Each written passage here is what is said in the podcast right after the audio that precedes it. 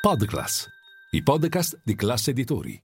Avvio di settimana misto per le principali borse europee, Milano è la peggiore in Europa, inizia a ridursi il volume degli scambi in vista delle festività natalizie. Linea mercati. In anteprima, con la redazione di Class CNBC, le notizie che muovono le borse internazionali.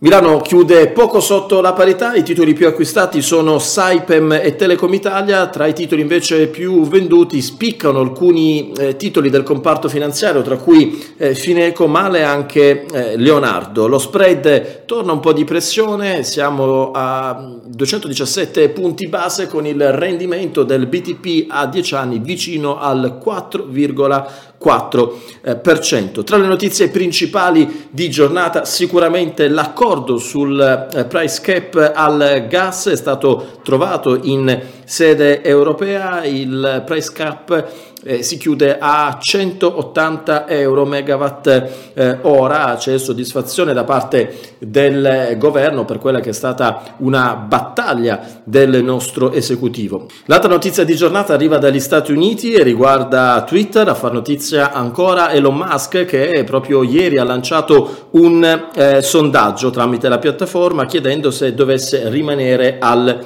eh, timone. Secondo i risultati finali di questo sondaggio, che si è chiuso nel pomeriggio, il 57,5% dei votanti si è espresso a favore delle dimissioni del patron di Tesla.